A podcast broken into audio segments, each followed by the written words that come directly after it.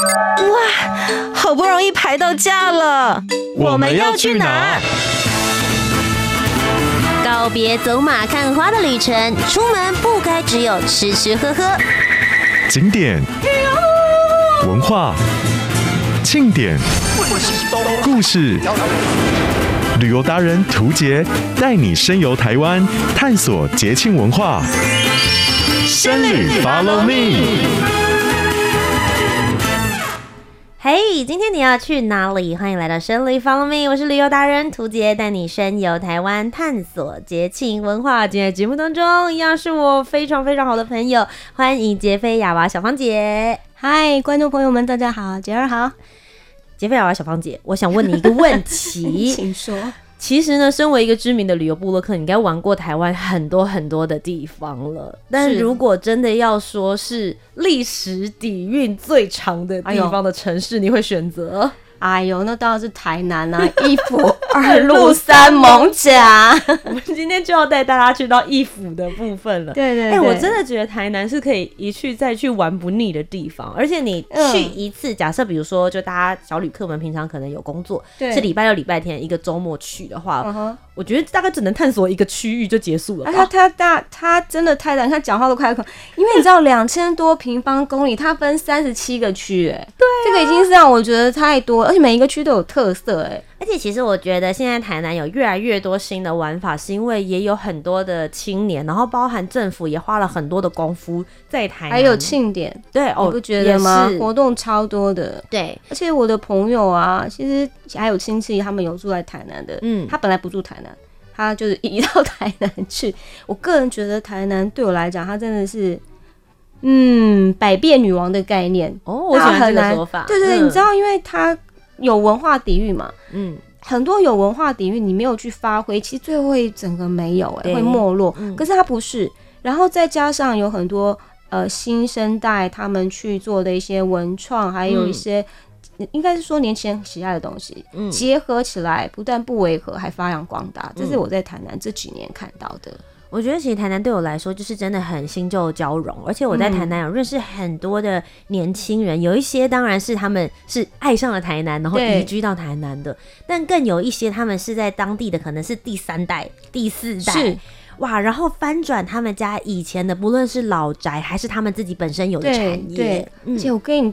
题外话一下，我对其他的朋友跟我说，我跟你讲，老饕现在都往台南跑，我在巷弄美食啦，什么高档餐厅啦，还有连酒吧啊，我说这真的让我有点匪夷所思哎，我真的不晓得台南真的越来越新潮。对，而且台南就像小芳姐刚刚讲的，是你从早上开始，然后你一直吃到半夜，你是可以二十四小时不停歇，你都可以，只要你随时随地饿了。你都可以找得到东西吃的地方，而且不论是咸的、甜的、冷的、热的，你都有各式各样不同的选择。对，因为其实我不知道杰儿会怎么想台南。我在接触台南的时候，因为它有三十七个区，嗯、那最主要是一开始跟我们讲的一府二路三艋甲，这个一府到底指的是什么？就是其实台湾最早开发的地区就在台南，嗯，但台南最早的地方在哪里？其实是安平区。哦，安平区，如果你就那个地理位置，它是比较中南、中西南方就对了。嗯、安平区，我跟你说，有文化底蕴就算了，我后来才知道，它还是台版的迈阿密。哎，这一区你迈阿密，你会不会觉得这冲这个这个反差太大了？可是当它都集中在这一区的时候，我会真的很爱。尤其你知道吗？后来很多烟火都在这个地方有去举办。嗯，那我们先撇开活动不说。我光从文化底蕴这件事，我就觉得大家一定要去走一走、看一看。嗯、那为什么讲是文化底蕴？因为刚刚讲安平最早开发的一个区域，那你要去看两个，其实不止两个啦，好几个，但是大概都是在这一区。其实你开车去也好，现在的大众交通工具，台湾好像还会一路就是这样上。帮你排好哈，嗯，这个观光客太方便了，就大家真的是不用太担心行程的部分。其实只要好好的 follow 好，今天小芳姐就也帮大家整理好了一些必去的地方。那么一开始我们就从刚刚讲到最吸睛的，我没有想到可以叫它台版迈阿密，我们就一起来听听看。你觉得我好厉害？你真的好会形容哦。我们就从台南的安平开始。Top 热门旅游市。首先呢，我们要先跟大家分享的就是我刚刚讲的一个非常古老的地方，它叫做意在京城，有没有听过？有这必去的吧。你它是台湾第一座西式炮台，那这个占地虽然只有三公里，我们当初去的时候没有花太多时间，是拍拍照就好，但是所有的一些历史资料或怎么样，是在出发前我就看了。哎、欸，我说这个地方对我来讲，也许你到现场看，你不会有，就是说，哦，这是一个多大的景点。可是历史课本里面就是这一幕、啊，没错。所以你，我建议大家了解一下，你再去，你就知道哪里一定要拍。嗯、它很好拍，可是因为没有什么遮蔽处，所以很晒很热。对。那我就是先看了，我知道它大概很大，大概三三公顷这么大。嗯。那它是一个四方的城，四方形，四方形的，所以有护城河围绕的一个红色的城堡。嗯你光听那几个字，你就知道多好拍了。嗯，我跟你讲，我先从哪里拍？护城河前面 那个墙开始，从外面就开始了。对啊，我还没有进去，我就开始美拍很多，嗯、因为有护城河哎，护城河哎，所以它是一个很很，因为我刚刚讲它是台湾第一座西式的炮台。我们女生对炮台这件事情哦。知道它长什么样子就就是炮台。对，那当然就像我讲，你出发前知道一下历史，你会知道啊，它真的是很非常难得的存活在现在。嗯、那你去看那些护城河去美拍之后呢，你就认识了台湾第一座西式炮台长什么样。不过除了炮台之外，我针对安平，大家接下来一定会在街上的两个字就是安平古堡。对啊。刚刚讲了第一，我告诉他太多台湾第一在这里。嗯、荷兰人在一六二四年在台湾盖的第一座城堡叫热兰遮城，其实就是安平古堡。嗯、那这个安平古堡，你去的时候，我跟你讲，嗯、呃，一样很热，所以一定要先知道你要去怎么进去。那大家都知道，郑成功把荷兰人赶走嘛，所以才把它改成叫做安平古堡。嗯、它的一个格局呢，就跟古堡一样，方形的，内城加外城，就是外城围了一个内城。的概念，嗯，那之所以也是一样最美拍，可是你知道我记忆非常深刻，它进去之后，这个塔有一个旋转的一个楼梯，它有布置成爱情锁。你可以想象到吗？啊、所以这个就是我讲的，你把以前旧的传承下来，在迎接未来的同时，你放出放入什么样的新的元素？嗯、然后呢，你你在那边拍也是真的很漂亮。那这个附近还有一个英商德记洋行，你一定要去，嗯、因为英商德记洋行，你就会知道说当初在这里进行的一些交易有些什么。台南这些有很多樟脑，大家知道樟樟树啊，还有这些什么沙滩的交交易呢？跟后面我们的观光。工厂也是有关系的。嗯、那这边有个白色外观的一个杨氏建筑，你可以拍拍门口拍拍就好了。你如果对这个不是很有兴趣，但旁边有一个安平树屋，我跟你讲，一定要去看看，也是很出名哦。你就知道啦，这个安平树屋因为树屋嘛，在树里，我觉得那你就可以进去看看。所以光安平区如果跟文化古迹还有关系的，可能在。你如果要再追溯，可能到附近就是往上一点，可能二十分钟车车程也是它的市中心，就是中西区有孔子庙什么的、嗯、啊。这个我们这边不多，因为那边吃的很多，就先那可能可以有一集哦，可以就一集一整集讲这样。对，那我就回来告诉大家，为什么在安平区，我把它称为台版的迈阿密。安平区一走出来，就离这个安平古堡其实也没多久，你开个车在十来分钟、二十分钟就可以到这个人家他们叫做定情码头。定情码头，不知道吧？虽然我不是在那边定情啊，也没在什么，但我要让你知道。你跟谁定情？没有。他，我第一个认识他的是，他是全台湾第一个军舰的博物馆。因为我爸是军人，虽然不是海军，嗯、但是呢，我们对这个部分是比较敏感度比较高。对，它是全台湾第一个军舰博物馆。顾名思义，在这个园区里面，它叫德阳舰。德阳舰的园区里面就有这一招德阳舰，是，而且你可以上去这个德阳舰，直接上去看。哎、欸，一辈子上上到军舰的机会没有多少，好吗？就只有这一次啊，我应该就只有这一次了。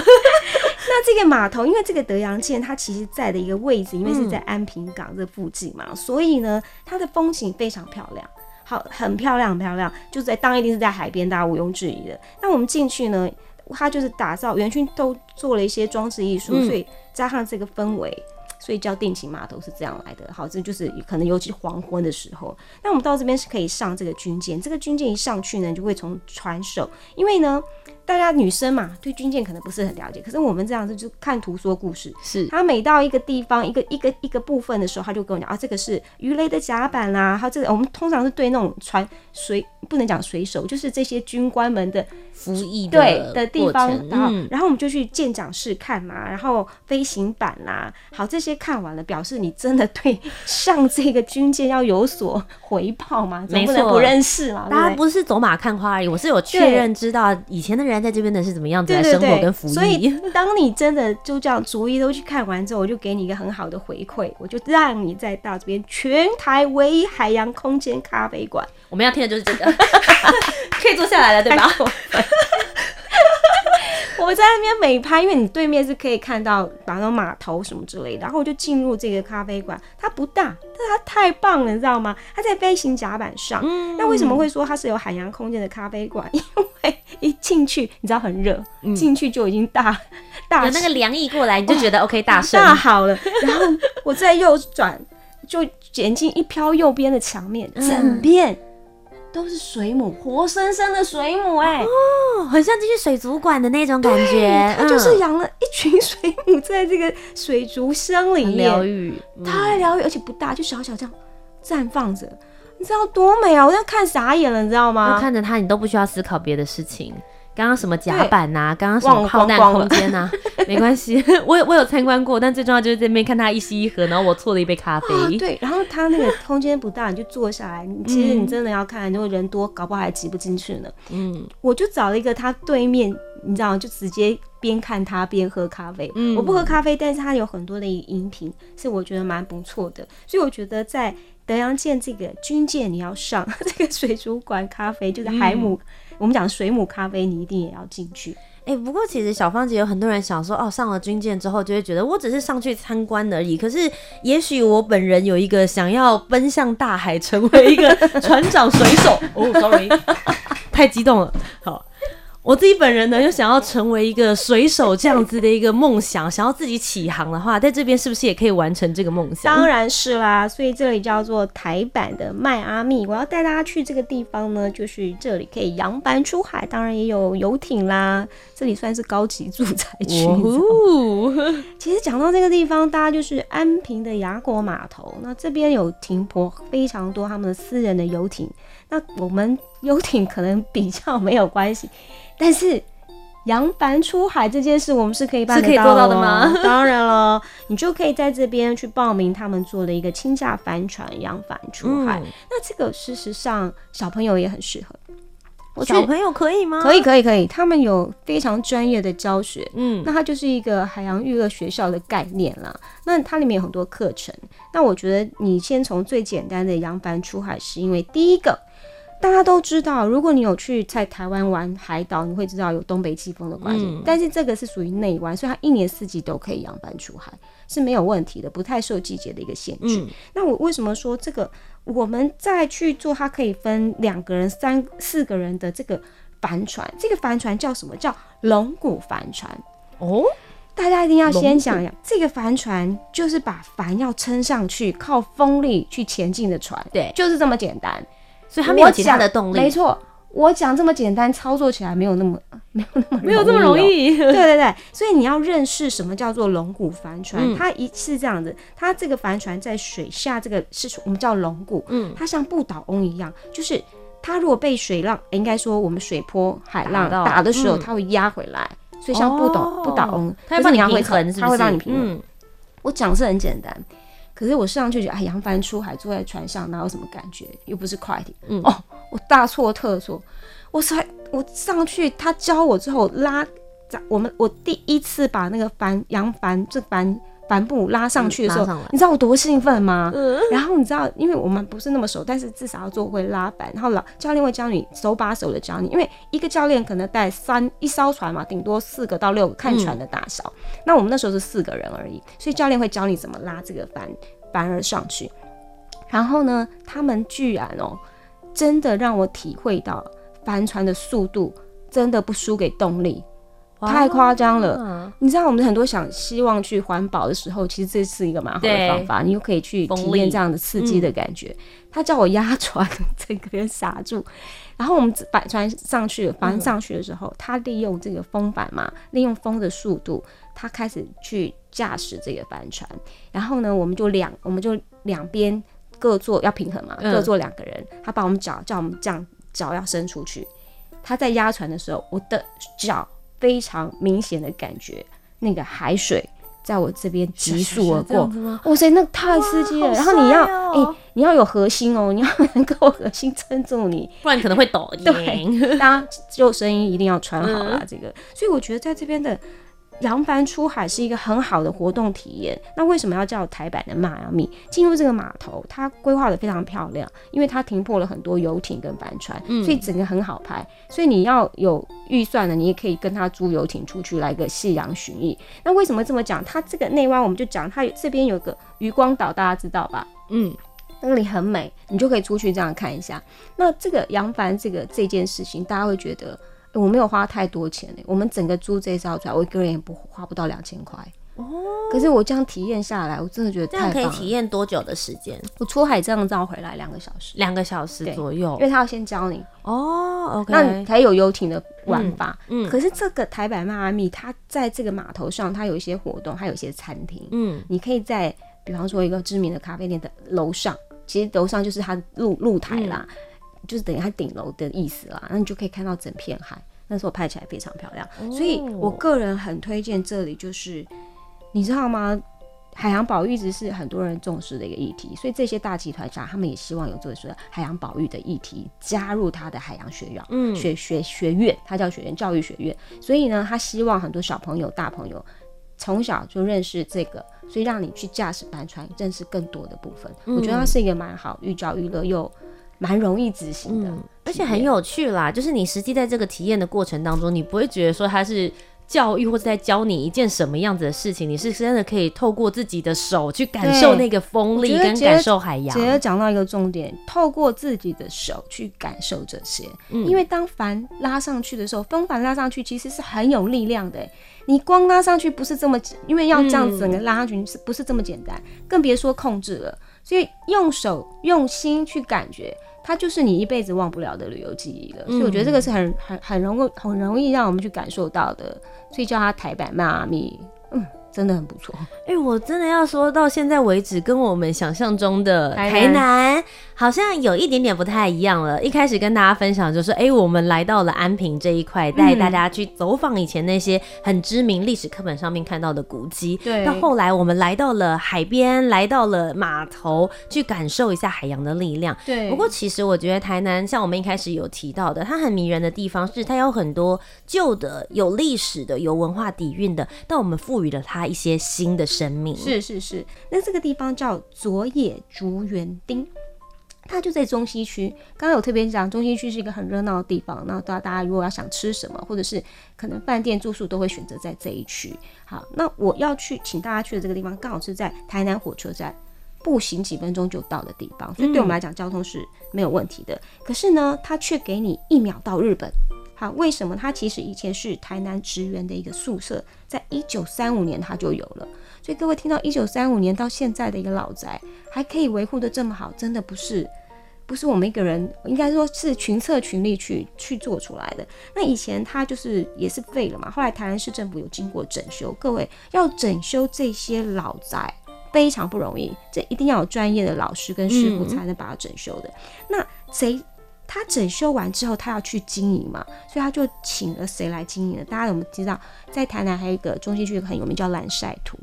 嗯，对，所以蓝晒图里面有一个单位是我个人非常喜欢，就是专门去，其实在苗栗也有，就是这个佐野小屋，他是专门做蓝染，蓝染对，嗯、他就进驻到这里。那把这些美轮美奂日式的这些，包括造景啊，有些石灯笼啊，或者是做福，大家知道座敷是什么吗？就是合适，然后可以泡茶那个地方。嗯、这整个区域进去，就是你看到我现在讲的这些，你进去它不大，可是一走进去，全部所看所所瞧见的，就跟日本的东西一模一样。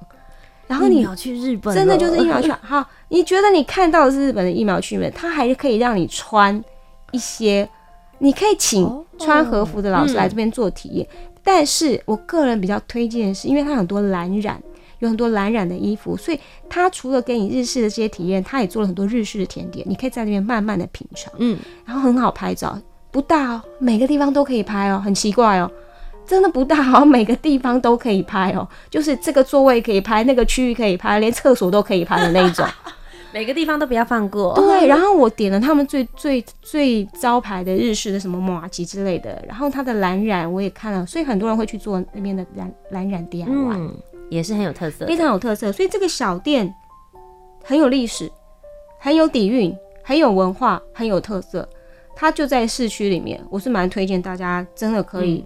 抽空去一下，这个是比较新的景景点啦。是，那刚刚我们讲到的是有一种一秒到日本的感觉，但如果你想要感受的是台湾比较早期一点的话，就是台湾自己本身的那一种过去的时光隧道，我就很建议大家，也许可以去到之前《俗女养成记》的拍摄景点。哦，我觉得有时候真的还是好的剧啊，可以让这些。场景对 上天堂的意思，而且可以再一次复苏当地的一些景观跟文化。所以呢，当初《淑女养成去》在台南两个区拍摄的景点比较多，嗯、那我一定特别推荐这个，就是台南后壁区的。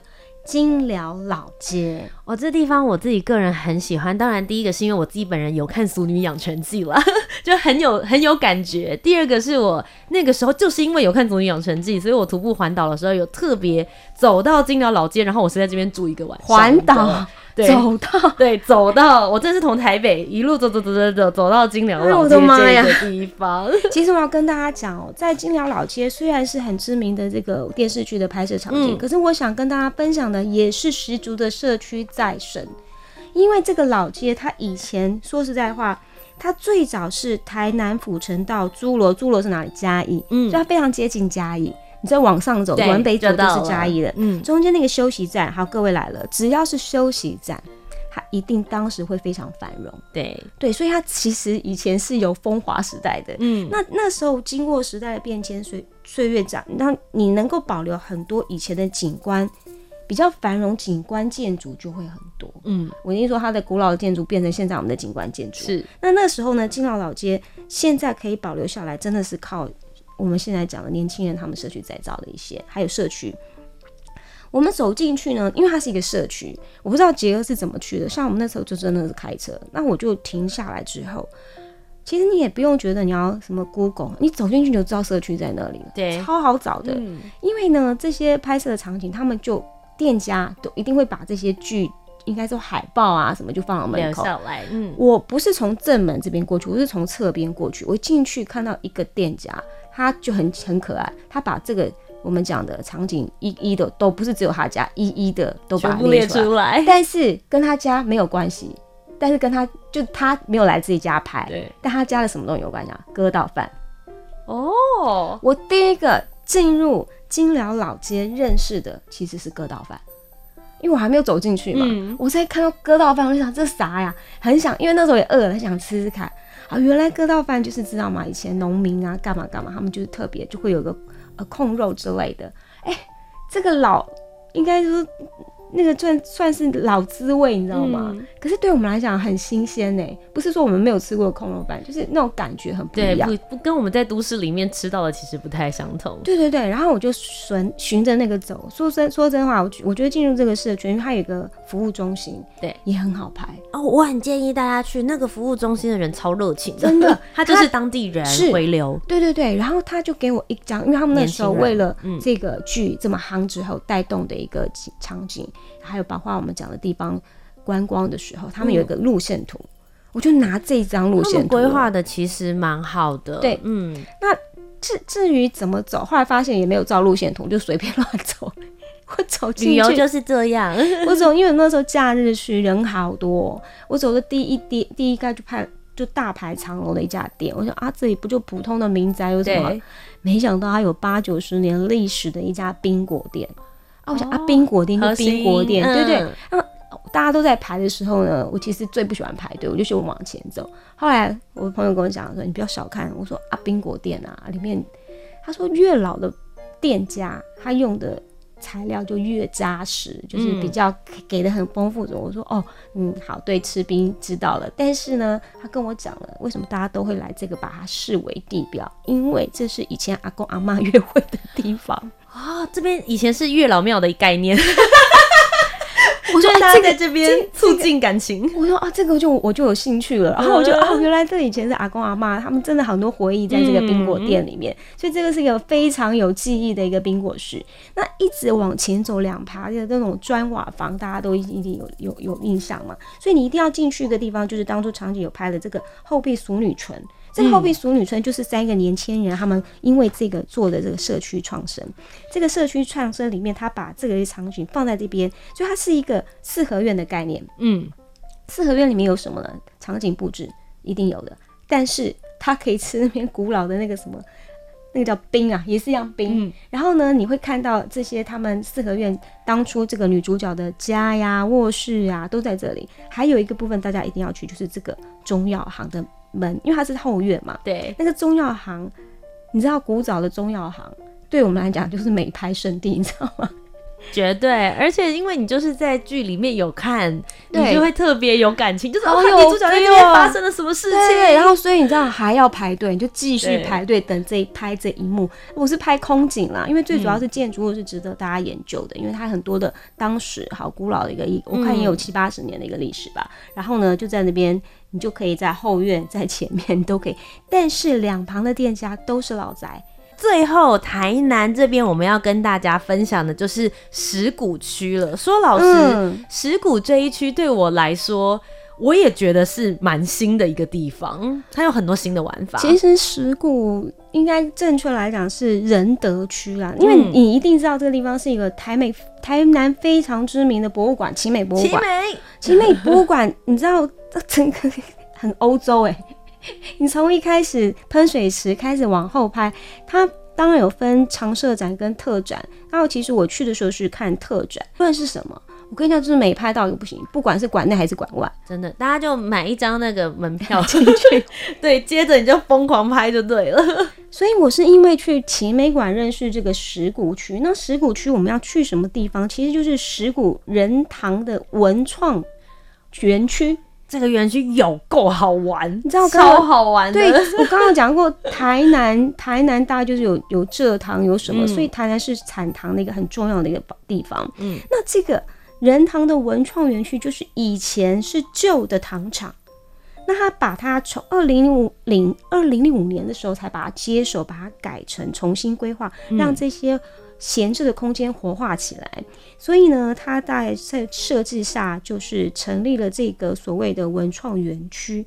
在这个文创园区，它很大，它非常大。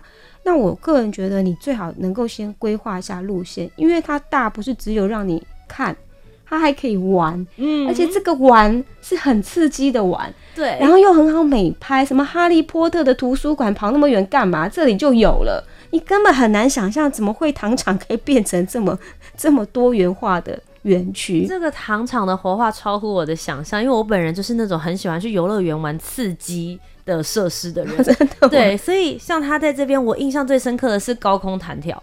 他问我你要不要试试看？我说哎、欸，其他的比较重要，我们先去玩别的好了。嗯、我所谓的玩别的是看别的，还体验别的，因为它的园区太大了，也很好拍。嗯、那最主要我会觉得说，它有一些历史痕迹，你在这边看得到糖的一些。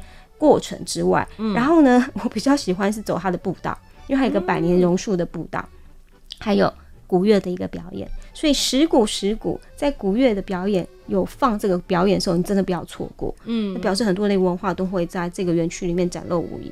所以它是亚洲第一座古乐主题国际艺术村。我不晓得小芳姐的排名，但我本人去过台湾这么多的文创园区，我自己个人觉得石鼓仁堂在我排名绝对会有前三名。